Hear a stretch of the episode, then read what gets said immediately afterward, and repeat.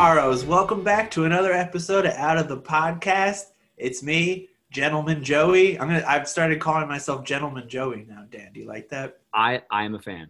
All right, that's that's me from now on. It's official. I'll have to start getting into my lexicon. Fair enough. Do you want one as well, or are you just gonna stick with Dan? Oh, I think Dan's good. Okay. I, I, I get Mr. Dan a lot. I don't know where that comes Oh. from, but Mr. Dan Yeah. might be might be cool. Gentleman Joey and Mr. Dan is pretty good. I feel like we I feel like now we're finally coming into our own and really establishing, you know, what we need to establish for this. Well, podcast. yes, So, exactly. You know, a real gentleman and a real Mister. They they take their time. They introduce themselves properly before you know they give you the warmth that you need. well said.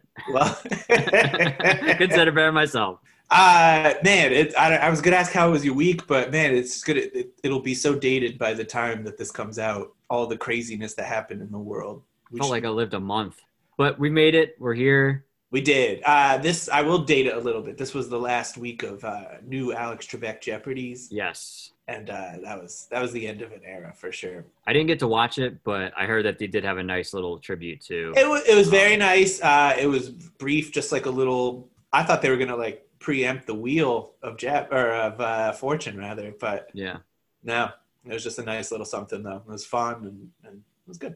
that's nice. It's a Yeah. good good thing. But yeah, I mean, I've just I've as long as I've been alive, that's that's been the Jeopardy. He's been the host. Yeah, he's been the guy. I, I always liked Jeopardy, but like I, I would always kind of catch it here and there. Like I never like was a consistent watcher, but I always enjoyed it. I always like I'm I'm a big trivia guy in general. Yeah, well, that's So, what's like- so great about it. Yeah. is it's just it's so accessible. Um, yeah, I mean, I I kind of would go in spells. I'd have nice like streaks and then dip out for a little bit. Mhm. It- it- they, I wish they would have made it more accessible in the streaming era.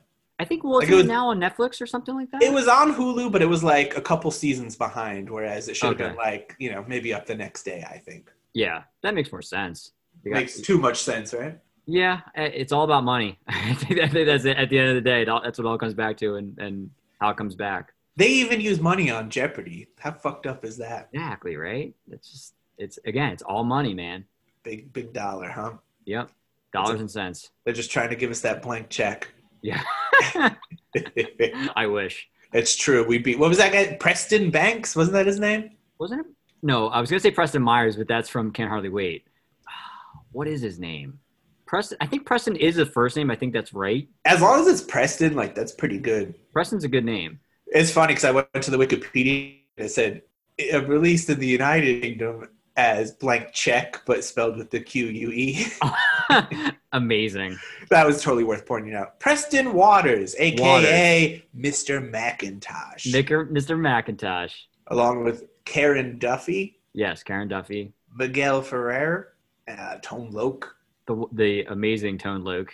Tone, probably Tone Loc's best role, maybe other than Surf Ninjas. Ace Ventura. Yeah, okay, all right. He's pretty- he's pretty if We're talking like great movies. I was gonna say that might be his his his, his best role. You know what I mostly remember about Ace Ventura now is just because it was such a popular movie when I was a lad. I could quote it and, and had a nice little uh, James Carrey impression at the Mhm. go. In the beginning, he ca- he gets that dog, he gives it to that lady, and then uh, she takes his pants off and she gives him a blowjob. Mm. That that didn't register for me when I was a little kid. I was just like, oh, she took his pants off and like got all crazy. He was just going all around. It's so funny that you thought about that because I had that same reaction uh, when I watched it. Like you know, It was just a something you moved yeah, past, and I yeah, would like- watch this with my parents, and we're all just like laughing. And it was just like there was a blowjob there. No one wanted to point that out. Yep. Do something about that. That and uh, Forrest Gump when he uh, touches uh, what's her name's breast and he Jenny. comes in his pants. Yes, and I didn't realize that either. I was just like, oh, I just was really excited about that boner, huh? Yeah, there's there's so many things that I wa- I think about what I watched where I just did not get, and then years later, you're just like, oh, Yeah, oh, okay. I'll need to rewatch Blank Check and see what I missed in that one. Yeah, I have not watched that in a long time. Yeah, man, maybe we'll do an episode. Yeah, just a, su- uh, a surprise bonus episode. We'll find a way to uh, paint it in a noir light. There's some intrigue in that movie. There's some deception. There's crime. There's crime. crime. Yeah, I mean, there's there's there's some elements in there. We could we could make like I think that's what it's going to come to. It's like we'll do a side one where it's where we argue movies that aren't considered noir, where we argue that they actually in fact are. When we've watched enough of the good ones, and we're like, all right, we got to bring in some ringers. Yeah, now now you really have to stretch it like Roadhouse. We have to really stretch Roadhouse into into noir. I think at the very least we should promise Roadhouse is like the last episode. Yes, In a way, like you should hope we never get to Roadhouse, but you know. we just might. And maybe by mean last episode by like it becoming like a phoenix and we rise into something else. That would be my dream, Yeah. honestly. Yeah. I mean I, it's it's so tough because like you want you doing this you're just like talking movies which is a great time and, and you want to even like there's other like not really noir movie like neo noir you know Yeah. that there's so much of those great ones that you want to find a way to bring in like when do we decide the cutoff of this was 65 Yeah, I think 65. I think I think- that's. I Yeah. have one like in particular I've been waiting to bring in, which will come soon. That's like right on that cutoff. I, I think I might have a guess on what it might be. Yeah, you do. I've, I've mentioned it. But yeah, I, I agree. Yeah, because I think at that after that point, then it starts. Once it gets to 70s and 80s, that's that I would consider that like neo noir. That's like when that kind of. I mean, even like late '60s, like is yeah, it can it has a change for sure. I mean, like the entire film industry changed. I mean, I think that's what you kind of try to keep in mind. it was all spy movies then. Yeah, that's, that's all it was. Every, once James Bond hit, everyone was like, "Oh, let's make a spy movie," because that's what people. That's what the people want now. I uh, I heard on uh, I turned on my car yesterday, Mhm. and XPN was on. Uh, Barry Gibb was doing an interview. He has a new album out where he does duets with people. Really? Yeah, um, like of his songs, like I believe he does uh, words with Dolly Parton. Okay. Yeah. Yeah. But I think that's the most cont- like you know there's some there's some crazy ones in there. Nothing too wild, but there's there's some duets where you're like okay. But he spoke, you know, doing an interview, and he sounds just like Michael Caine now. Really? Yeah, Yeah, I guess you're right. I, I now, now that I'm thinking about it, like I, I watched that documentary, the the Bee yeah. It didn't it didn't click for me when I watched it then, Yeah. but it it as soon as I heard it, it, it made perfect sense. Yeah, like I can hear it a little bit. Yeah, like I wasn't I, like didn't I didn't necessarily think about that at the time when I was watching. I mean, which it was a, it was still an entertaining documentary, still very good. Um, Oh yeah, but, yeah. Um, but yeah, I didn't think about that. It's interesting. I'm not sure if we discussed that on the podcast or one of the the pre or post shows that we do for each other. I feel like we should just we should talk about Bee Gees every episode. So I feel like it's it's okay. It's okay. It should come up at some point organically. Someone definitely should do a, a like a very in depth podcast on them because that was the only complaint of that was just there was too much story and certain eras just I mean really every era only had a limited amount of time when it really could have been you know gone into further. Yeah, I think they definitely kept going to. I think we might have talked about it, but yeah, I mean, "Staying Alive," the soundtrack, they didn't even mention that, and that was the last thing they did for RSO. So I, I feel like you know that would have been something they would at least mention. That was the last Yeah. thing they did with Robert Stigwood. No, they just kind of like painted it like where once disco was over, they were over, and it was there's a little more to it than that. Like, And, hey, it- it's the '80s. Hey, we're done. hey, we're done. Yeah, there's nothing worthwhile happening now. No more disco. No more disco. And now disco is alive and thriving more than ever. I mean, people never stop shaking their boots. Nope.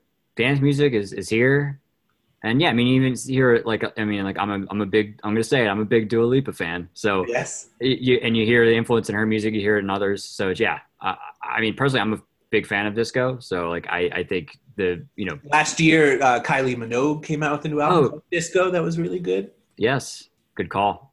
I, it's crazy how we've been dropping. Like I did less than Jake reference last episode. Like I don't know if we're doing kind of everything but what we mainly listen to, but that's all right. You're learning about us, Exactly. You're, the you're- real us. There's there's a lot of sides to us. I think that's I think that's what it is. I think Listen, listen to our bands and record labels to find out, you know, what we put out there to be Mr. Cool. but secretly, You want to know the undercurrent? Come to the Noir podcast. We're going to tell you secrets. yep, this is where all the secrets come out. Shh. Tell anyone. I did that to the mic. I hope it got it. I think it came across pretty good. Speaking of secrets, let's tell the secret of Laura, shall we? Oh, I can't wait. One of my all-time favorites. I love this movie. I uh, I both love this movie and don't love this movie. Really? I uh, I think it's a great mystery movie. I think it's overrated as a noir movie. Interesting. Okay. But it is. It's a. It's just. It's very well done. Um, yes. Yeah. Yeah. Definitely. It's just I, I don't know. I get it's always just kind of hyped as a noir movie, and um, I mean that's why we're doing it. And, and the elements are there, but and it's but it's one of those subtle ones, and and in many ways it's too subtle. Uh, but we'll get into it. Yeah, I mean, it's definitely like a murder mystery. I mean, I think it, Yes. it's. It, I think that's at its core, and and obviously, like, there's a whole And it's a- love it's a- aspect. Great murder mystery. Like, yes. I, I don't want to say I don't like this movie. It's just there's something about it that, that uh, it, it seems like it's being sold as something else. That's all. Well, it does say it right here on the back of the Blu-ray. It says this gripping and lushly photographed film noir. Yes, It's it's that that's how that's how it starts. So at least on the Blu-ray, they're they're telling you, they're saying, hey, we're, we're I telling you this is a film noir. I think if there wasn't a, a detective in it, I'm not Yeah. sure that it would ever be marketed as such. I was thinking about that when we were when I was watching. I think this is the first time we've watched like that stereotypical like hard-boiled detective like coming in and and and and you know like a Philip Marlowe Yeah. or Sam Well, I mean, Spade type character. We always in. knew we'd get to Laura because it is Yeah. one of your favorites and it is a great movie. Um, yes. But I, I, we had asked, kind of, we are talking about like you know what we were doing next, and it was like we hadn't really done a detective one yet, which is kind of one of the big tropes of noir, if not the biggest. Mhm. And, and this one had come up, and uh, I mean, we did what was marketed to us by 20th Century Fox. We, we fell for the, the noir aspect because of the detective. They'll get you every time. Every time, darn Fox, And they're darn Still- movies. still its own entity at this point, not owned by Disney. The good years. Yes. Trying to hang on. The film is based on Vera Caspary's 1943 detective novel Laura, which was originally serialized in seven parts a year earlier in Collier's magazine under the title Ring Twice for Laura. People like to ring with these movies. And For twice. And twice, yeah. Never a third ring, but you know, we're the podcast that dares to ring three times. We'll get the Uh, sound effects in there of, of just of doorbells ringing three times. Ring, ring, ring. That'll be the new theme song. Yeah. Sorry, everybody. Yeah, sorry I about like that. the old one. Uh, so for the book club, you should seek that out. Um, it's told in five parts, and each one was from a different character's point of view, which did not survive for this movie. During the Depression, like many Americans, the author found herself becoming more interested in socialist causes and eventually visited Russia to study further communism, but found herself quickly disillusioned around Stalin's pact with Adolf Hitler, and she left the party, though they tried like hell to keep her, reluctantly calling it a temporary leave of absence. Wow. When Vera Caspary moved back to Hollywood, she began work on Laura, and it was immediate, an immediate hit. And every director who read it wanted to put it to stage or screen, but it had a, a tough time finding financing. Uh, Otto Preminger, who directed the movie, had got a hold of it, and he bullied executive Darryl Zanuck at 20th Century Fox into buying the rights, and he was able to convince him that the production would be inexpensive. By this point, Vera Caspary was tired of shopping it around, and she took a bad deal for it, which was ironic because she had once said that, quote, once a writer sells a story to Hollywood, they can kiss it goodbye. She would also later say that, quote, my agent wrote one of the worst contracts ever written. I signed it as carelessly as a $5 check. As I would be reminded in restaurants and parking lots, I had signed away a million dollars. Who would have thought that a film for which all its elegance was not expensive, whose stars were not then considered important, and who would become a box office smash and a Hollywood legend? Wow. It was originally going to, uh, well, it was in progress being directed by Rouben Mamoulian. Okay. Molian, yeah. Uh, he was hired to direct after several others had turned it down, and uh, he immediately ignored all of Otto Preminger's producer's notes and began to rewrite the script. Uh, he disliked Preminger's choice of Clifton Webb as Lydecker and virtually ignored him during filming. And he gave the stars Gene Tierney and Dana Andrews, who were still pretty new to Hollywood at this point, very little support. By all accounts, his direction wasn't uh, subtle, which was exactly what Otto Preminger envisioned when he took on the project. So he was able to further bully Darryl Zanuck at Fox and had Mamoulian fired. Uh, they were two weeks into filming at that point. Yeah, I was gonna say. I, I think I heard that. That yeah, there, I didn't know who the director was, but I heard that the original director got fired pretty early on. So after that, uh, Preminger hired a new cinematographer and a scenic director and replaced the portrait of Laura. Um, originally, it was uh, painted by the director's wife, but Preminger had it replaced with an enlarged photograph and then uh, of Tierney, and then lightly dabbed with oils to give it the ethereal effect he wanted. Interesting.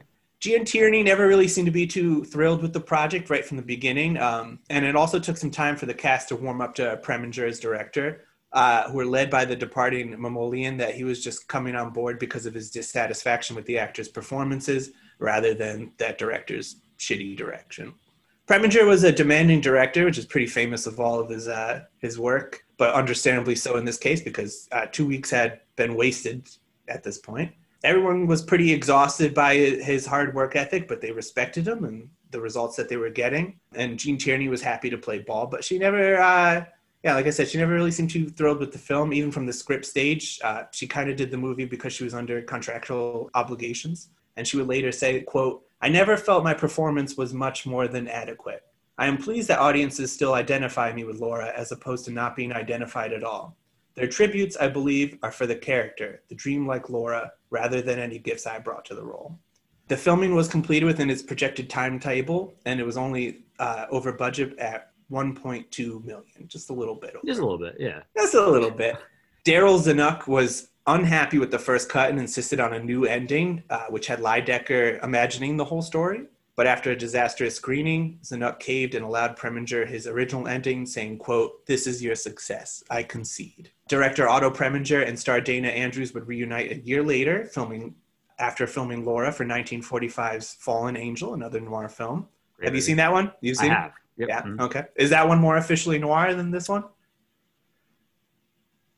Another arguable film. All right. Sounds like we'll get to I it. I think it is. I, I think it is. I think it, it's. I, it could be just the the atmosphere that Preminger has. I think maybe maybe the, his his direction, his vibe. But I I would consider it noir. okay. And and it's. I think it's funny. I think I have it on. uh, It's only on DVD, and the DVD it says like film noir series. So I feel like it's again like the 20th Century Fox is telling you like, yep, we're telling Yeah. you this is a noir. Who else is gonna want this but you suckers? Exactly. Yeah, well, I want to check it out. Uh, I feel like I may have. The title sounds so familiar, but I It's just- cool. I I, can't. I mean, I like it. I remember liking it. It's been a, it's been a while, but yes, I, I do I do remember liking it.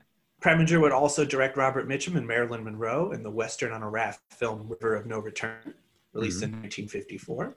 Uh, the stars Dana Andrew and Gene Tierney would also come together once again four years later in the anti-communist film The Iron Curtain. Hmm, I don't know that one. Not a noir. And much of the success of this film's uh, could be attributed to the music. Laura's theme was very famous, and it was composed by David Raksin.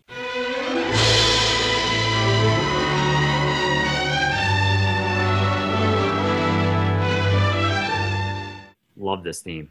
Otto Preminger originally wanted to use "Sophisticated Lady" by Duke Ellington. Uh, who, fun fact, he did our theme. "The Mooch" is by Duke Ellington. Is our theme song. But Raksin was against this. Alfred Newman, a music director at Fox, agreed and convinced Preminger to give Raksin a weekend to come up with something. A pissed off Preminger relented, but he said he'd fire him if he blew it. David Raksin was lucky enough to be left by his wife on this serendipitous weekend, and uh, she left him a Dear John letter. So he was bummed out enough to take it to the studio, and he delivered the goods. And him and Preminger worked together for four additional films afterwards. I also heard that um, I was watching a documentary about Gene Tierney, and I, I remember him saying that uh, he also, when he was creating the the music for it, he uh, had a picture of Gene Tierney and was like, and that helped to inspire. Just because of like her beauty and just like what you know the vibe is that's how he was also influenced in, in creating the music, which I thought was interesting. That sounds like a story Gene Tierney would, would tell about herself. Well, it wasn't about herself. I, that was it was it, it was a uh, one of those like A and E Peter Graves documentaries. So I don't. no, I don't- I, I believe it. I'm just saying that's funny. It's like, oh, it was my, my picture helped with the, the song. yeah, People demanded the release of the single and the sheet music after, and it got famously snubbed at the Oscars that year. It would become a jazz standard recorded by more than 400 artists. wow. When Hedy Lamarr was asked why she had turned down the part of Laura, she said, They sent me the script, not the score. That's a good quote. Yes, it is. That's all I got. Very cool. Laura. I, I, I will say this that if, if for nothing else, there's some great character names in this movie. I mean, Waldo Lydecker alone is a Waldo great. Lydecker is one of the greatest names of all time, and Yes. um, and Clifton Webb is great. Um, he had been hadn't been in film since the 30s uh, from the silent films, and um, this is kind of his big comeback. Yeah, he was he was fantastic in it. Wonderful. Um, him and uh, Vincent Price are the, the greatest. I, I find all the side characters way better and way more interested, way more engaged in this film than the, the main characters. You mean you didn't like Dana Andrews playing with like the little puzzle game that he would always play with? I, that that was actually the probably the only cool and interesting thing about him. Uh, I did like that quirk. I, whether that's in the book or not, I don't know. But I, I like I like that touch. Something you confiscated in a raid on the kindergarten. Takes a lot of control. Would you like to try it? No thanks. My uh, my my note for that was uh, that those were the original smartphones, pocket baseball. I That's a remember good- having one of those as a kid. They were a good time. I mean, Yeah. not that one in particular, but you know, just ball in a hole type thing. Yeah, I, I like that. You know, they, they used it as a device of you know he would kind of he'd be in these like really tense, heavy maybe scenarios, and he'd be thinking and talking a lot, and then he would just whip out this game in the middle of it and start playing. It's like, oh, it relaxes me, and and it would just kind of, I guess, whatever he needed to kind of center him. Too Uh, relaxed. Uh, yeah. he's a turd in this movie. I, I hate Dan him. Andrews. His performance sucks so much. Yeah, I, I wonder if that's him or the character. I I, I don't know. Like I, it's haven't pro- seen enough of his films, but like like Gene Tierney, I, I have seen other movies and she's Mhm. great. Um, Leave Her to Heaven, which you recommended and we'll absolutely get to, is phenomenal and she's yes. Wonderful in it. Where the sidewalk ends is also it's it's a Preminger with both Dana Andrews and Gene Tierney, and that may be my favorite role of his. I think he's Okay. excellent in that, and that's a, that is a film noir, and that one I would definitely highly recommend. Hopefully, at one point we get to cover, but yeah, he uh, he plays like a. I won't get too much into it, but he plays it really well. He plays his Okay. character really well. I mean, how- yeah, Possibly by then, you know, because they they were so new to Hollywood at this point, like he he kind of got more in the groove and especially working with the same cast and crew Right. possibly helped. Like that was I'm 1950, I think, 50 or Okay, yeah. 51. So yeah, a little bit later. five six years later, yeah, Yeah. I should hope you know what you're doing by then. But yeah, eh, he it does nothing for me in this role. This movie's weird because you're you're rooting for a cop, which I don't like. Yeah, and I well at least I like I was thinking about it more so of how it, the movie starts off with the narration, so you're getting the usually the narrator you're thinking that's going to be the perspective you're going to have the entire film, but in this case it, it has the narration early on with with Lydecker, and you're thinking okay maybe he's he's telling the story he really cares and really loves about loves Laura, and Dana Andrews' character comes in to start trying to interrogate him about you know Laura's uh, supposed death, and then it transitions and then it, it, it seems like it, it kind of the camera kind of follows some different people but mostly Dana andrews character it kind of Yeah. ends up following him and and and i guess in in the sense of you know he's the one trying to solve the mystery so i i got obviously the the you know that tension and that drama is is really what's motivating the camera following him or the story following him um but i thought that was interesting that it, you know the narration starts with just Lydecker and then doesn't really have much narration after that I know. I mean, I, I that was a strength of it. I, I love that beginning with Lydecker. where he's in the tub He's in the tub, and that was uh, a fun fact I was reading. Um, that like he because Clifton Webb had been out of acting for so long, and he, he saw the dailies of that and had to see himself in the, the tub, kind of frightened by it. And yeah wasn't very fond of, understandably so. But yeah, it, it was. It's a room that has a, a bathtub, like a literal bathroom. Yes. Giant open room with like windows. You know, it's up, up, you know, a couple floors up. It looks like, but and you look, but you have these giant open windows that could just see right in. Yeah. it's At, so I love it. He's just talking, you know. Uh, so the the New York City Police Department detective Mark McPherson, Mhm. played by Dana Andrews, uh, he's investigating a murder of Laura. She's an advertising executive Mhm. of high society at this point. Mhm. Um, she was killed by a shotgun blast to the face yes, uh, just inside the doorway of her apartment. It's such a brutal note, but I mean, very important as we'll we'll see later on. Um, so he goes right to Waldo Lydecker, and yeah, so he's in the tub, and I love that. Just yeah, he's talking to a cop from the tub, like yeah, just, Yeah. What are you gonna do? I'm rich, motherfucker. he's he's going about his business, writing with his uh, little quill or whatever he's writing with. yeah, and and he's such a he's such a dick the whole time, um, but he's so charming and uh, just like a confidence to him is really what it is.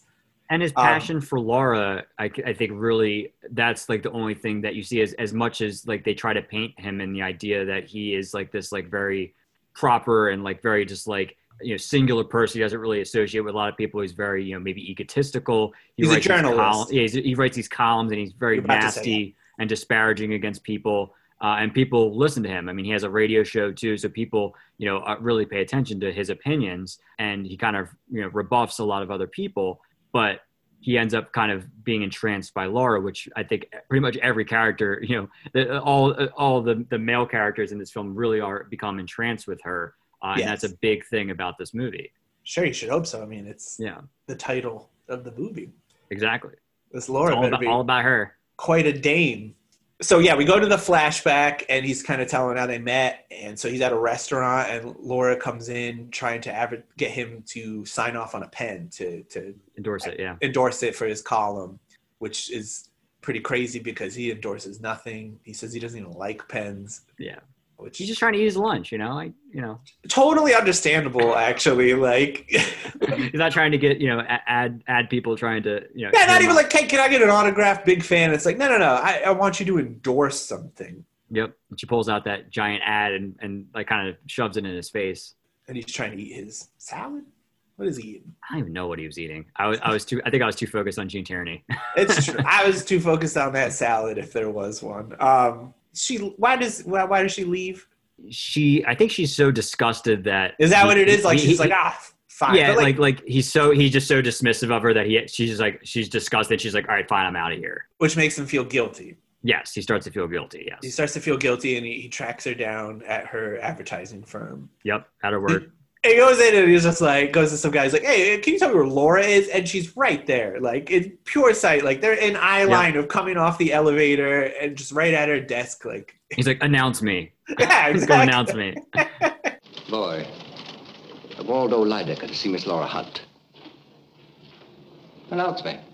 Or you can just go walk over to. I mean, it's the partly of the times, but still, it's like, dude, you're right there. You could just go over there. you've you've already walked in without necessarily. You, you talked to the receptionist, and she said, "Wait a moment," and you just completely walked past all of that anyway and did whatever you wanted to do. Yeah, totally. I mean, this is the Lydecker way. He's the coolest. He Yeah, when you got a name like Waldo Lydecker, I guess you can Waldo write your own ticket. Exactly. You're on a gravy train with biscuit wheels, baby. Yep. And so he's like, Yeah, I'll sign for your pen. You're the greatest. I love you. I'm infatuated with you already. So they become kind of they're friends, like companions, if you will, hmm platonic, uh, even though he clearly loves her. And she starts to rise the ranks of, of high society in New Yep. York. And she her her she moves up in her work as well. So she's not only high society, but she gets you know multiple promotions at her at her job as well because of it. Exactly.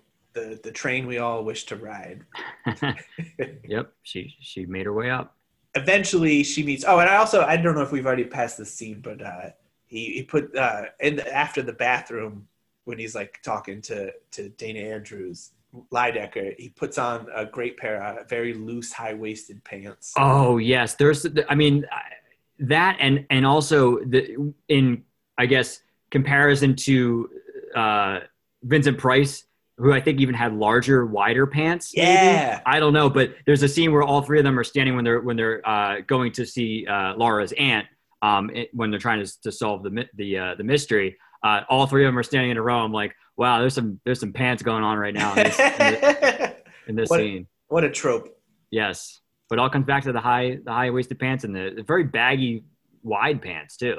Some wide pants for sure in this film. you know at that point you know depression era post you're, you're keeping all your money in your pants you can't trust anybody Yeah, under the bed just doesn't do it anymore yeah. I, I don't know. I don't. I mean, I'd be interested to see the why that trend was really the thing. If that really was the case, or like just you Well, know- I mean, I'm gonna take a guess, right? Mhm. Uh, this, these are supposed to be high society people, you know, rich richies, high society, high pants. high society, high pants. Well, also, I mean, like you know, maybe it was the the more fabric you had, it showed you could afford a lot of fabric. I could buy that. Yeah, Yeah. I, I'm I'm just guessing that, but that if I'm trying to shut someone up, that's what I would tell them. Stay stay tuned for our, our other side podcast where we talk about fashion from this era. I mean, this secretly is our fashion podcast. Yes, yeah, I feel like it, at the end of the day, it always comes back to that. But there's a lot of great fashion in film noir. I, I, I'm, really I think is. that is one thing that I, I love about it. I love about the era. Just some, some of the outfits are, are great. I'm, Oh, yeah. I'm definitely a fan of it. dynamite. That, that's why there's so many iconic moments. A lot of times, is because of that. And uh, we're lucky that Preminger came aboard and, and fired the original costumer because could have Pants weren't big enough. they weren't They high were- enough and they weren't big enough. I need higher. and I need wider, baby. He was Austrian Preminger, so it's I. Yeah, he probably sounded more like that. So at this point, we we meet Shelby Carpenter, played by Vincent Price. Another great name. Great name, great performance, the greatest performance. Vincent Price himself considered this his best performance, and, and rightfully so. I think so because obviously it's it's definitely against you know what you know the type that he would come to later be more known as. So I, Yes. I, I thought I think that's interesting too. And uh, yeah, I think he plays great. He's definitely his performance is one of my favorites in the film. it just shows how um, misused he was. I mean, I know a lot. It, it seems like a lot of it was his own path as well, but I think like he had a, he had a nice dynamic though. I think between you know you, you see like the kind of like worminess of him and like he is kind of like this like conniving kind of guy and even like in the small scenes where he like first meets Laura at a party and he's trying to kind of like show his interest in her and then he goes into the kitchen and the you know the one the the the cook that's in there that, that he knows and he's like being flirtatious with her. And He's a she's kinda- flirt, yeah. yeah, he's very very flirtatious. So Louise, for the last time, will you marry me? I won't, but I saved some chicken livers for you. Oh, you're an angel. And the cook offer says that she saved him chicken liver. yes, that and was, he a was good thing. He was very excited about that for some reason. I don't. I Do wouldn't like- be, but Do you like chicken liver? I like chicken, but I don't think I've ever had chicken liver. Have you had any kind of liver? No, not that I can recall. I, I don't think I have either. it just it just doesn't sound appetizing to me. Not at I did think about I did think about that though. I was like I was like What do you think the most appetizing liver is? I don't think there is one. Fair enough. I, I I can't I can't like it just it sounds gross. Like I don't the, like adding that to a word of maybe a food I do eat. It, I don't think makes that word any better to me. It doesn't sound any more appetizing to me. I think it's probably whoever livered the best life.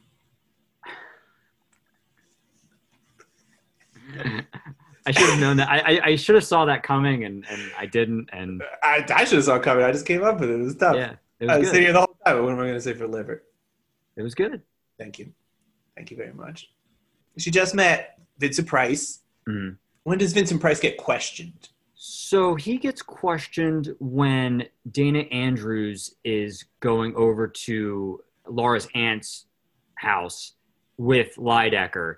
And is that when we get the story of how? Ye- okay. Yes. right. So so because he remember he comes out of the, the back room and he's like, oh, I was you know I was taking a nap because I couldn't get I haven't been sleeping much because of after the death and in my hotel there's all kinds of reporters and and police and I just I wanted to get get some sleep here. And you think something might be weird about the fact that he's at uh, Laura's aunt's house. The, the funny part is, I just watched this movie an hour ago. Finished watching it an hour ago.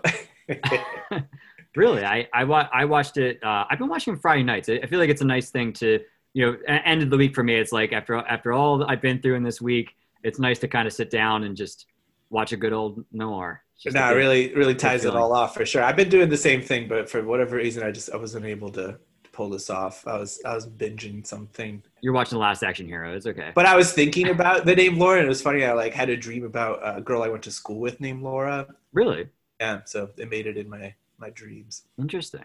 Yeah, You had it on you had it on your mind, and and that's how, Yeah. it, how it happened. had a nice school flashback. I have so many. I have too many school dreams, like like or like about my old job. Like that, those are like the two main things. Like I'm either in, back in school again, or I'm at my old job. Those are like the two main things that are always in pretty much all of my dreams. I used to have like really bad school dreams, especially in my twenties, but thankfully they've calmed down. Slash, I started smoking more weed, and dreams have gone away. Where did my dreams go, man? Where did they go, man? Oh yeah, well I didn't mean on that level, but oh boy, oh boy.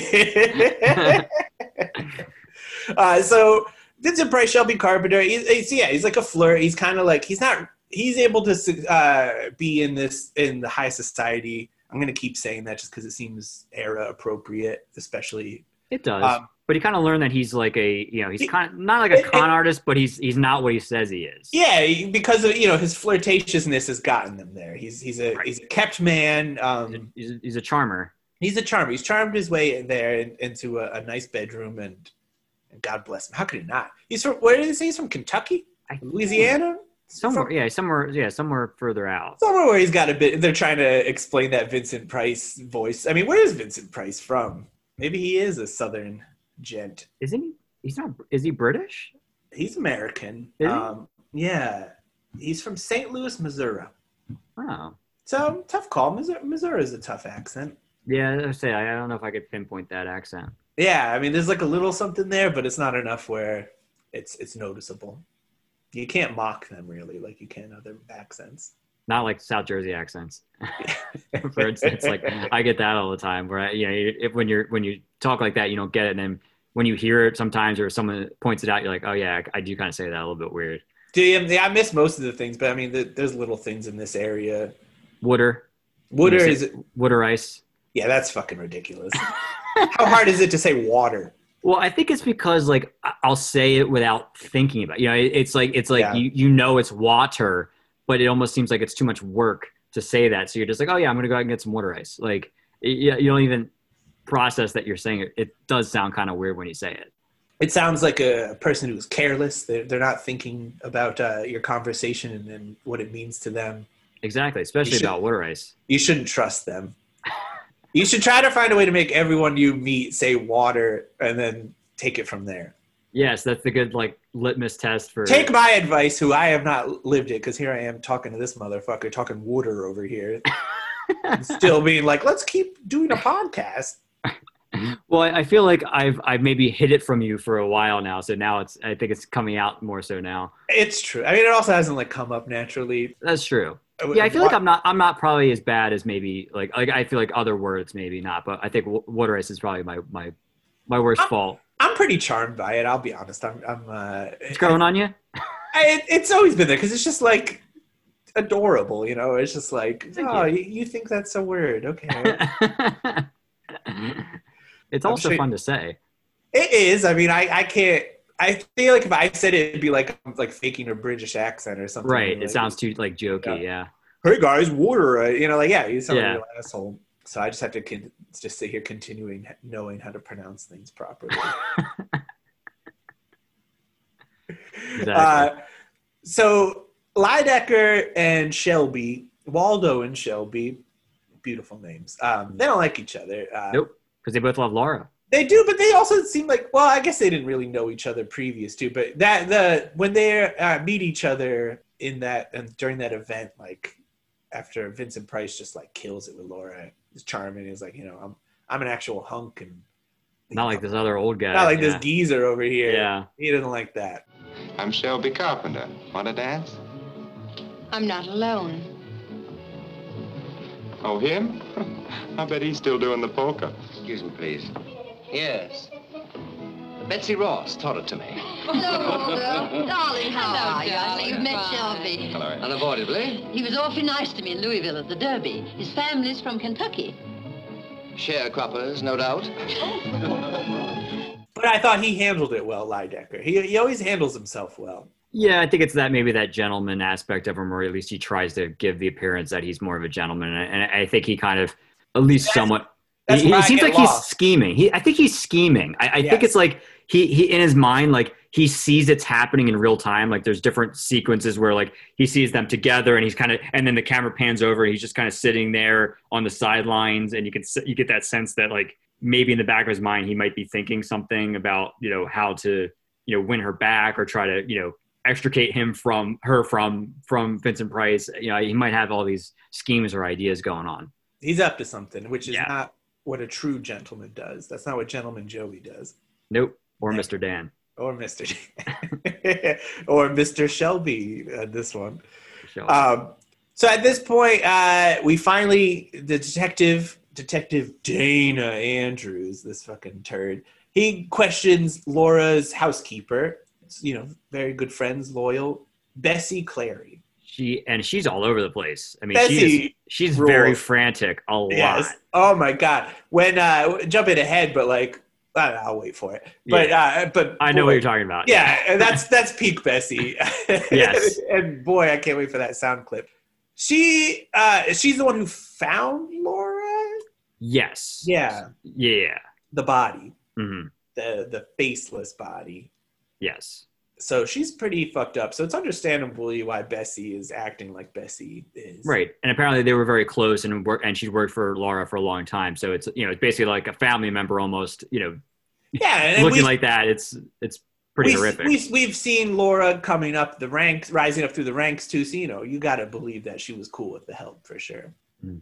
Um, and at this point, um, and McPherson has just been he's detecting doing his detective work, and he's getting deep in the letters Mhm. and her diary, and he's he's, he's getting- just spending time in her apartment all the Yeah. time and they and, and you and you start to see it and they start to really allude to the fact that he you know he's looking at her painting and he's really getting you know engrossed in her work in her life and he starts to kind of he seems very detached early on but then you notice this change in him where he really starts to fall in love with her you start to get that sense throughout the film and it just keeps rising and rising with more time he kind of spends in her world in her life I, I like the beginning and middle to the middle of this movie so much, like the just how it builds up, and and I don't necessarily believe that like his love of her just because Dana Andrews is a bad actor at this point, but story wise, that it, I'm being told that that's the case. Like everything Yes. around it with Laura's looming presence, just both through story and the painting, like I love how they build that up. I love that he's Yes. kind of falling in love with someone who's not even there. I think that's one of the most brilliant things about this movie.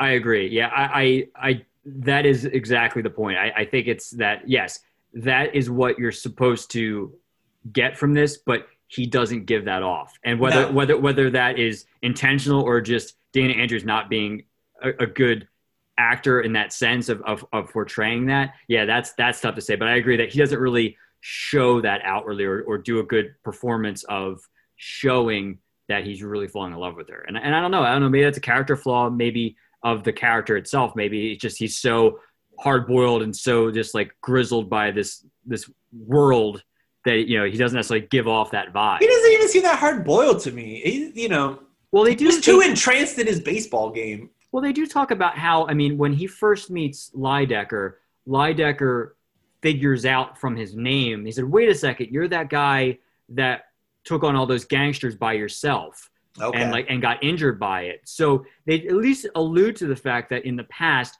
he has this very like gritty like you know he he like is not afraid to to to get his hands dirty and go in and, and almost be like a hero or be this this you know this lone wolf kind of guy. So I wonder if if again that that's and that's why I thought maybe it, it- again it, partly is it, part of it is probably he's just not good at acting it, but I, I think part of it might be that part of the character might be that way too. It could be a little bit of both that he, he's just really not, you know, one to maybe outwardly show his emotions in that sense. then I think it failed at showing just kind of that he was so kind of grizzled. Um, Yeah.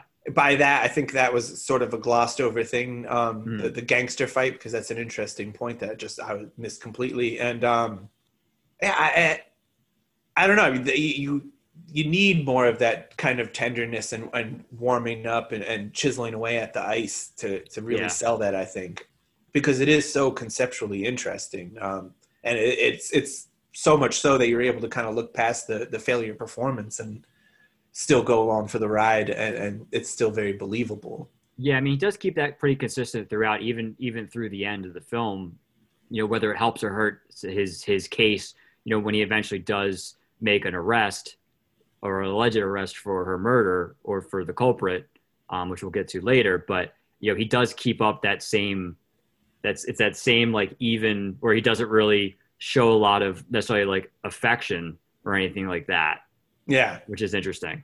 totally um, one of my favorite vincent price lines was that uh, where he goes like I don't know a lot about anything, but I know a little about practically everything. That is a really good line. I did, that's a I did like perfect that. line Yep. So, So yeah, he's like a car salesman or something like a used car salesman a little bit in a way, just like the way he portrays. it. He's just like just really very like kind of like slick kind of guy, you know? yeah absolutely um, which may just be how vincent price was but you know that's you, you sometimes you hire these actors because you're hiring them based off of who they are um, Yeah. sometimes you get a dana andrews sometimes you get a vincent price you know sometimes they're in the same movie Yeah. So at, at this point, McPherson he's kind of he's getting deeper to the the case. Um, he he says at one point, uh, When a dame gets killed, she doesn't worry about how she looks. and so yeah, as he's becoming more obsessed with her, uh, he goes. He's at Laura's apartment and he falls asleep. Mhm. Every time I watch this, this is kind of confusingly put in there because the way they make the, the dream, you know, there's a little water over the yes. the lens or whatever. It, it kind of makes it seem like what's happening is a dream. Yes. Uh, It's which- very confusing. it's very confusing. You're waiting for that to kind of like it. It sort of doesn't help sell the fact that when Laura comes back, uh, and she turns out not to be dead, Mhm. you know, it takes away from that because you're like, is this a dream? Right. Yeah, Uh, it, that is interesting. I, I- feel like they probably could have done a better job of of not trying to overstate the fact that he fell asleep. You know, and and, and create that that potential confusion that it might be a dream, or maybe that was maybe that was intentional. I, I don't know. It's a weird intent. I've seen this Yeah. movie three times. Um, once this this morning before recording, and then honestly, I, I saw it again uh, for the first time in a while, like a couple months ago, like not that long ago. Um, Wow. so it, it was still semi fresh on my mind, and, and yeah, it, it, every time that happens, I'm just like, dream sequence. What's up? Yeah, it's very very bizarre. Um, Very bizarre. but maybe- sorry, maybe that's sorry what- if you got hoodwinked by that, listeners. Yeah, like now that I'm thinking about it, like I wonder if that really is the device of, you know, it kind of everyone's kind of in it. I, I think maybe just as shocked as he would be or anybody would be. You know, you're expecting this whole first half of this movie that she's dead, and then she just walks in. Yeah, Um, so I guess maybe it's just to to give it that dreamlike feel I think that- it might have just been like a way to show that he felt had fallen asleep. Like, it's, Right. it- and it's a cool, effective way of doing that. But maybe don't have your most important scene of the entire film Right. immediately afterwards, where you could closely misconstrue it. Yeah, yeah. that's Because. Laura's alive, um, and things start cooking from here. Uh, Mm-hmm. Tierney walks in alive and well. Where where was she? she was at her she has another house out in the country and Oh, she, yes, she needed some time away because she was i guess we should probably mention that she was uh, engaged to marry vincent price in in the film and then she was unsure about it um, so she said i need i need some time to go out into the country and and kind of reflect on it and get away from everything so she went away and Kind of like they did in um, the Ninja Turtles movie. Yeah, exactly. Yeah, they needed they needed to escape, and they went to that that country home and and waited it out, and then came back. Northampton, Massachusetts. Is that where that was?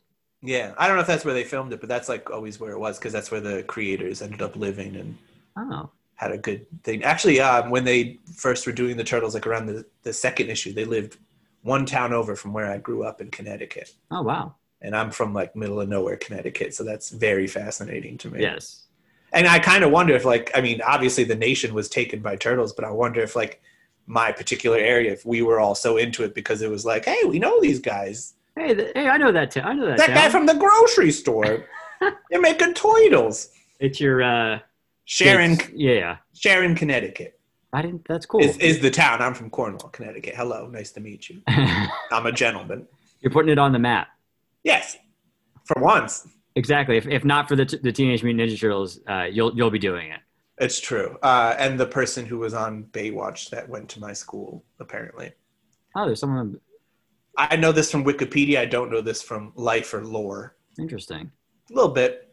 Whoopi Goldberg lived there at one point. Wow. Michael J. Fox, I cut him in line buying a tomato as a kid. Oh, really? Yeah. Did he yell at you? Nah, he's cool. That's good. Yeah. He was like, we don't want you to, uh, you know, fall out of love with the upcoming Spin City. I think this Or was or, or Doc. Hollywood. Doc Hollywood is probably exactly around the time when this was. Yeah. Yeah. Love it. Love the Doc. Doc Dan? Dr. Dan. Dr. Dan? Dr. Detroit. Has, has that been done before, Dr. Dan? I feel like the for whatever reason about my name, people always add things to it. Like it's a very, I guess. I just want you to know I'm only forcing it now because I'm a gentleman and I want you aboard. Yeah, no, I, I, mean, at this point, I'm not.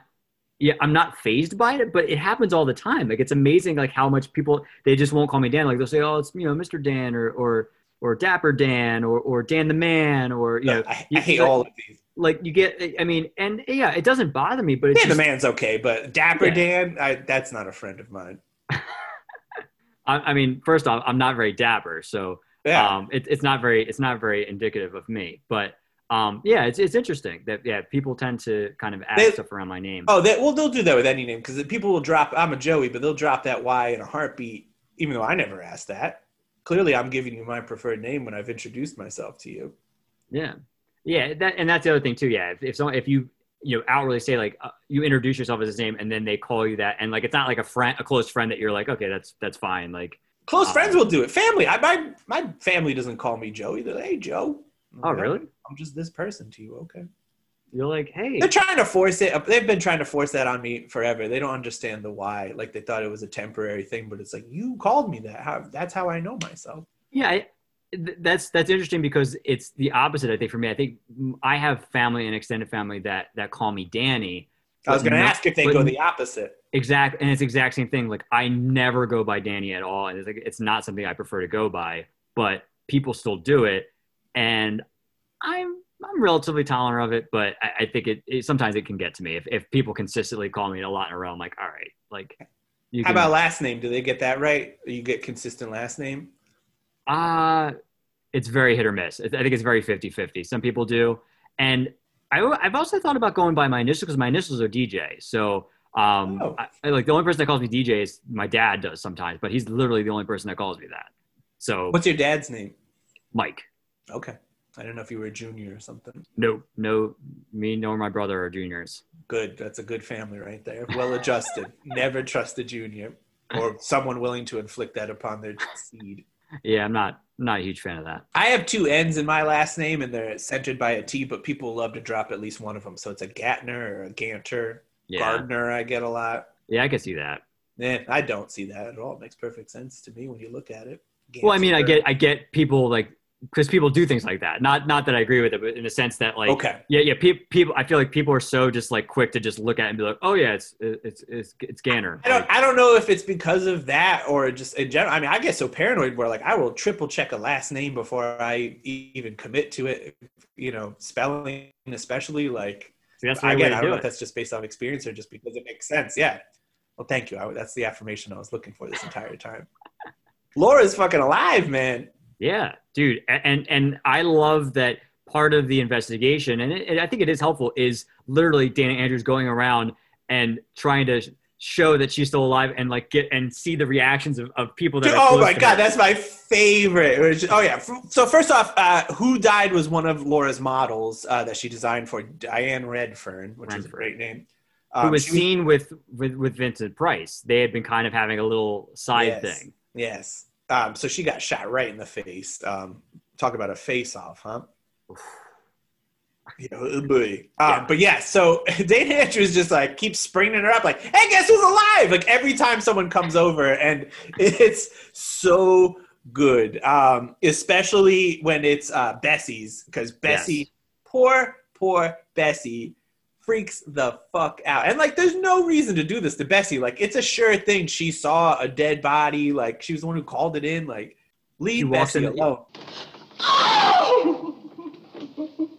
That's all right, Bessie.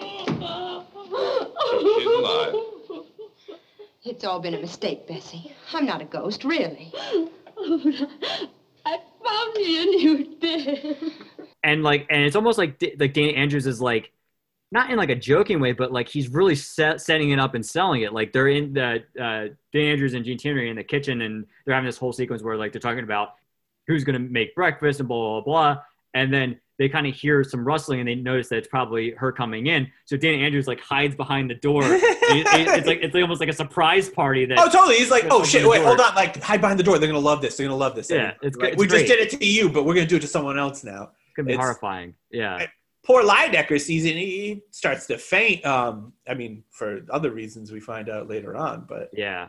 yeah, that. that And then they have a party. They have a party right after. and they're like, ah, Laura's not dead party, which Yeah, I, Laura's Not Dead party. you know, I kind of understand, but boy, oh boy, maybe take a nap or something, let things cool down. But what a, what a thing to just disappear and be like, oh, everyone thought I was dead, huh? That It's that back. word never made it back. But I mean, I guess it was just so airtight, faceless woman. It made sense. I think everyone. I think they were just really excited. And like I said, I, I think uh, obviously, like I mean, Lydecker uh, after he kind of comes to, he's like, "Oh, I'm calling around all the people to tell him that she's alive and we're gonna get together." And Dana just like, "Oh, I've already done that." So like, I feel like this is all part of like this underlying plan where like I, I think Dan Andrews at least tries to give off this vibe where he's always like one step ahead. You know, or Yeah. at least he like, you know, he he's he's getting very close. And he's, you know, he's, it's on, it's basically on the tip of his tongue that he's, he's going to find, you know, who the culprit is for this, this murder and who it is. His whole performance could be summed up by tip of his tongue. It's a very tip of his tongue performance. Uh, you know. Yes. Uh, so you know he, he seems like he's one step ahead, but he's like a step or two behind. He arrests Laura for the for the murder of the model, Hmm. but uh, after questioning her, he's he's pretty convinced that uh, she's innocent and that he likes her. Yes. And that Puts uh, the, the bright lights on her. yeah, she doesn't love Shelby because you know she she ran off to not marry him. And, and I guess we should also mention that, you know, there was a sidebar at the party where you get a little bit more of a sense of the relationship between uh, Laura's aunt and Vincent Price, where he, where she really wants to be with him and says like, oh, you know, run away with me, we'll go wherever. And she's really trying to, you know, pull him away from Laura, and he he wants nothing to do with it. I mean, as much as he's had a side thing with her, he's just like, you know, I'm I'm good. Yeah, like I, you'll probably put up with this anyways. I could keep getting away with this nonsense. And even she tries to to lobby with Laura, saying like, "Oh, I, I want him. Like he's he's the bad type of guy, but he's my bad type of guy, and I'm bad too." And, and she really tries to sell this to get Vincent Price. Yeah, but unfortunately, everyone is just mismatched. Yes. You got to sure. keep spinning that bottle. Yep. Uh, there's also a clock that we should mention. Yes. Definitely. Um, it becomes a big thing that there's this guy has two identical clocks, Lydecker, and he and he gifts one to to Laura, so it's in her apartment, and one in his apartment. and he finds out there's a secret compartment too. Yes, Danny Andrews does because Yes. he's he's he's uh, he goes to A little detective apartment. work. The Yes, he's actually doing some detective work, and he goes Yes. to Lydecker's apartment, and I don't know how he thinks that that like like how he arrives at this thing. He out of this entire apartment, he walks in, and he's just and he just so happens to stand right by this this clock, and he's like, you know what? There's probably a secret compartment under this clock that is hiding a secret. Yeah, instead of just being like, oh, he probably saw like a clock sale and got one for Laura, you know, like half off Yeah. or something. Right. Yeah, that that And he kicks weird, it but, you in. know, He kicks it Yes. in and, and finds that nothing's in there, but he thinks, oh wait, there's a, an identical one in Laura's apartment. let me go back and check it. hmm Uh, his partner, he has a partner, uh, a detective partner who Mhm. I did like. Maybe they should have switched roles. Um, they have the the phone tap phone they show, which is like really kind of gigantic. That was really fun to see. That is a that is a fun phone. Yeah, he's, like- he's kind of hanging out in the basement and and and listening in on the calls. And, Yes. and, and over and overhears. I mean, even though he tells Laura to not contact anyone initially, you know, he's kind of tapping the phones and kind of learns out that there is some connection between you know Vincent Price and, and Gene Tierney, but. What he comes to find out is it, it doesn't really materialize to what maybe Dan Andrews thought it was. Like he Yes. doesn't really sense that there's like this bigger plot that you know that they're in cahoots. That there's this whole other side thing that Gene Tierney is somehow involved in it. And it was great because he learned Laura was like still alive, like from hearing the phone tap, and like didn't seem that surprised. But I guess he was kind of already learning some things himself from the tap. Sure. Yeah. Yeah. Uh, so McPherson goes back to Laura's apartment, and Lydecker is there. Hmm. And uh, Lydecker gets his Lydecker jealousy juices gets it on. cooking. Yeah, He gets it, gets it on. he gets it on. Um, and he's bit, you know, he, he gets a little saucy with his language as he does because he's the master insulter. Laura says, "Get the fuck out," uh, but stops him at the stairwell outside. Mhm. Meanwhile, McPherson is examining the clock and finds the shotgun that killed Diane. Sawed off Oh. shotgun, Sawed-off. or it's a very small, smaller type of shotgun. Yeah, well, I mean, lady shotgun. Well, that was Well- the shotgun. It, uh, it was not a lady because uh, Vincent. It was Vincent Price's, wasn't it? Or at least it was at the that cabin or whatever. So those are two different guns. So, Oh, okay. so, so there's the longer shotgun that was a, that was a hunting shotgun that was at the the, the country home of Laura. Uh-huh. um, that Vincent Price had gifted to her as protection for her when she was there by herself. She didn't want it, and he didn't even know that she if she could shoot a gun. So I think that was part of you know Dana Andrews kind of figuring out that like she probably had nothing to do with the murder, actual murder, because she probably doesn't even know how to shoot the gun. Um, but there's a second gun. And I think that was just Lydecker's gun. Like he Lydecker's obviously, gun. obviously, I mean, we're gonna get to it now, but he's the one, the the murderer. But yeah, because I guess he wasn't very like it wasn't very well thought out. It was more just like, oh, I did this and now I gotta hide this. He's gotta hide the gun. It wasn't. I don't know. I mean, I, it, I guess it was premeditated, but it wasn't like premeditated. Like it wasn't super thought out. right, he didn't have all the details of, of maybe the escape or the way Beyond that- just like Yeah. jealousy and I need to go shoot her in the face. Yeah, literally, he he he kills her and then hides out, waits for everybody, Vincent Price to, to run out, and then he runs back in, hides the gun, and then leaves and just walks away from it. Yeah, I'm gonna go make a bath probably. Yeah, and write write a scathing uh, article about somebody. Yes, the the bubble maker probably. so at this point, we know Lydecker was the murderer, um, and that he was trying to shoot Laura's face. McPherson locks Laura into her apartment, saying, "Don't let anyone in." But then Lydecker is is there. Laura turns on the radio, and Lydecker's voice is speaking, and then so he's snooping in with the gun. Mhm. Then he turns off the radio and he's like, "Hello." and uh, there's a nice scare that he gives because of that, which Laura kind of deserves, just from scaring everybody, being like, "I'm not dead." Blah. Yeah, and now suddenly it's Lydecker's turn. Yes, it's Lydecker's turn to get Deckard. So he's yeah, he's like, if I can't have you, no one can, because I loves you. And he, he uh, gets shot down by McPherson's sergeant. Yes, it's a really interesting scene because you think that like since he, you know Dan Andrews is supposed to be like the you know the protagonist, like the you know the main cop, and he isn't the one that actually shoots him, and and Gene Tierney runs out of the out of the way and runs instantly at him, and then you see this other guy come out with the gun and and shoot him. Yeah, um, which is interesting. It's just a real man gets it done. Right, that, that's what I'm wondering. Like, it, it was interesting. I mean, it makes sense because obviously she would run to him because there's that that love connection thing. But like, I, I think it's just interesting that typically you find like the hero's the one that like, oh, he's the one that shoots her, and then she comes to him, and then oh, everything's everything's wonderful. You know what I mean? Like, it just seemed like the dual idea of like, all right, the one guy's shooting him, and then she's going directly to him. It's not just all of Dan Andrew doing everything. Uh, I just found that interesting. Expectations are defied the entire time. I mean, that's uh, one of the compliments to give the movie for sure. A lot of misdirection. Yeah. So Lideck is dead, and his last words are, Goodbye, Laura.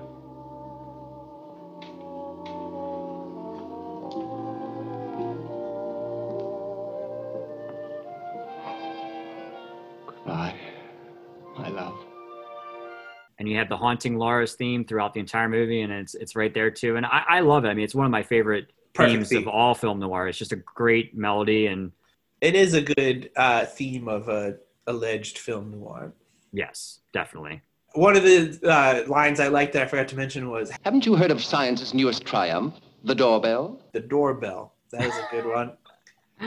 The writing Um, is very strong in this film. If if for Very nothing much else, so. yeah, the writing is very strong. Very, very strong, both in plot and dialogue. It's all there. Um, like because, like I say, I mean, it, it's a great movie. It's just it's how it's sold that really bothers me. And and the main actors. I, I my note was that I don't feel anything for Laura in the middle. It's really that her innocence in the beginning and her vulnerability at the end that make me feel sympathy for. Like it's bookended Yeah. so well. Like when she's kind of a character through story, Mhm. and then just like I don't know her fear and just everything kind of being confronted to her is a better performance than what we get in the middle.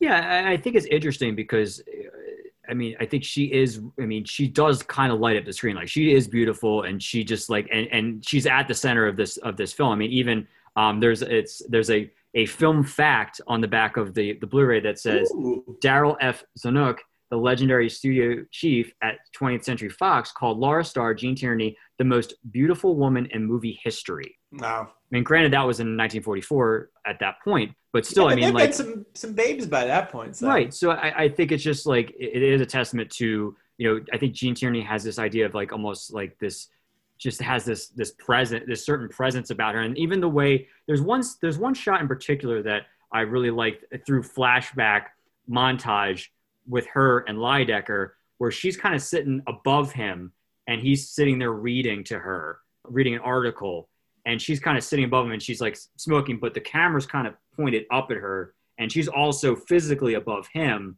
And it's just it's just a wonderful shot. I, I think it's just like it really lets her really shine in Yeah. it, and and it, I feel like just her presence is everywhere, even when she's not there. The the painting, everything, her presence is there. Whether I she's think that- and physically that- there. That's a testament to Otto Preminger, who uh, we didn't really compliment enough during this. I mean, it, direction is, is phenomenal. And, Great, and yes. Every every instinct of his was proven right of why he took over this production. Mhm. I think, yeah, it, it's just that like that presence is so well captured and directed. It's able to kind of make up for a lot of the shortcomings in performance. Mhm. But again, a lot of that was just because of, of how evergreen these stars were. I think, um, at least in her case, where I'm more familiar with her work. I love. I mean, I, I, think I said it at the beginning, but I mean, I, I absolutely love it. It's one of my favorites. Definitely recommended. I, I feel like this is a movie. uh, You know, like you said, you, you feel like it kind of walks a line a little bit between like, you know, if it, is it film noir or is it more just like a murder mystery kind of, you know, even like a love, you know, kind of drama. But um, I, I feel like for that reason too, I feel like it's a good movie just in its own right. Like I feel as far as like, you know, even if you're not necessarily a huge film noir fan, it's got it's got so much that I think can kind of draw you into it. You know, even just the murder mystery itself, where you're like the whole time you're kind of guessing, like you think you know who it is, but there's you know there's always going to be like some type of twist, or you know you're, you're still, it's a who done it in a sense that you're really trying to figure out you know who this is, and that that alone I think can kind of keep you drawn in uh, to the movie because like I mean I hadn't seen it in a little time, and I, I kind of know what happens, but even as I'm watching, it, I'm like. Wow, who, who who really did this? like, like, Yeah. like I'm, I'm still in for the ride, and and and I It's a great ride. Um, yeah, But it really is just how it framed, um, which Yeah. we're also guilty of because we're a film noir podcast and we're like, watch this noir movie. It is. I mean, I, I can't deny that it is, but it's just so loose um, Mhm. that I think expectations can get in the way. Mhm. And you really should just be along for the ride of just a great, great little mystery. I think I just became so entranced with Laura, just like everybody else did. I think that's that's my my my fault. You know. There you go. You're, look, you're looking at your goddamn pocket baseball when you need to be looking at the prize. exactly. Uh, I also liked at the end, uh, the the end where it said "War bonds, buy yours in this theater." Yes, yes. Um, and, well, at the time, also around that time, Gene Tierney was she was married to he was a costume designer, um, and he actually had joined the the military as well because it was right around you know middle of World War II, and she actually went around to different and did different campaigns for the war as well. I mean, whether that was something under contract or something out of her own will, I think that was at least something that she did want to do. So I think you know, in context of that too, I mean, obviously that you know the the idea of the war kind of looming.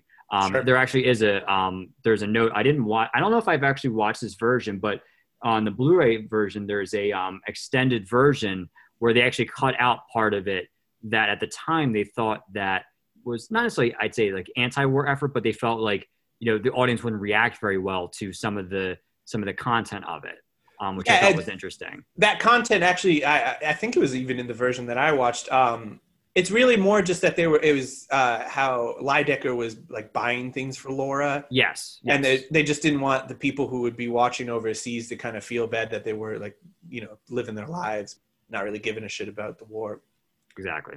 so nothing nothing too major uh, you know it's like minutes nothing major edited from the film that takes away from anything They were very wary of a lot of things back then. So They were. I also liked at the beginning where it said like the title Laura, and then it said like by Vera Caspary. It's crazy uh, the power these authors had at the time. I really love that.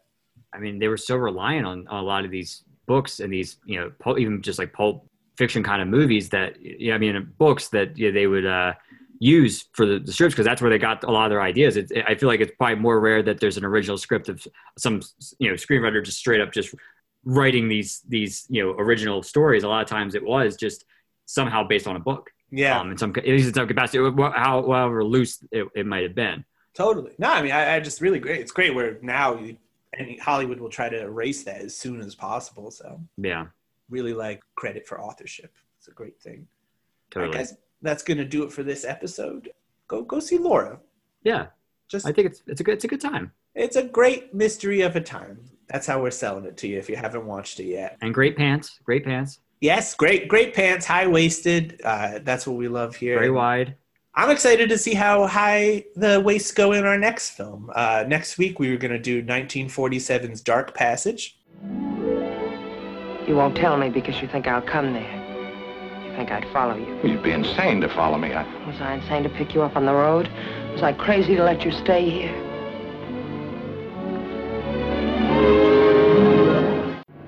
I thought I had a pretty good life here, but your going away doesn't make it seem good anymore. No, I've got the Indian sign on me. It seems I can't win. I've sort of joined your team. Don't look forward to being without you. When I leave here, you're off my team.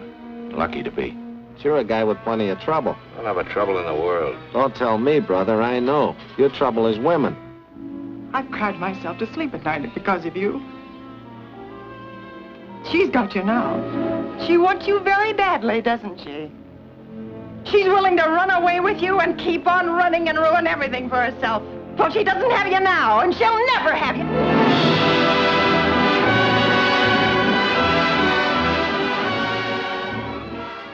Uh, I've not seen this film. Dan has. It was your recommendation. You're you're our- in for, you're in for a wild ride, man. I, This it, is our Valentine's Day episode too, which I'm excited about. it is bizarre. I will that that is probably the only description I could say. And it took me a couple watches to really get into it. But I feel like you know if this is gonna be your first time, I think watching multiple times definitely helps because it can get a little bit confusing. But Okay. we'll get into it. But it's definitely it's interesting. It's Okay. definitely interesting. All right, we got an interesting one. Uh, sometimes that's code for it sucks, so we'll find out. Hey man, it's filmed in San Francisco. So I, I, and I, I think we talked about it before. I, I love especially film noir shot in San Francisco. Something about that locale. Um, so that uh, for that point alone, for me, it's a, it's a good sell for me. I bet there's fog in it. I know. I know you like your fog. I do love fog. I'm. I don't. There might. As I've been editing these podcasts, that's what I, I noticed that I wish I kind of brought up earlier. Is like this motherfucker loves fog. I gonna- do love. Fog. I'm gonna find you a good foggy movie. Hey man, I am. I am always down to watch a good foggy movie. I think. I think I have to blame Antonioni for that because he you know he loves his fog too, and and I, I'm a huge fan of his, so I, I feel like a lot of it comes from that. But it's a great device, great device. It is a great device, uh, and you've been a great device of an audience. Uh, join us next time on the Fogcast. We'll see you next week. Later. Bye.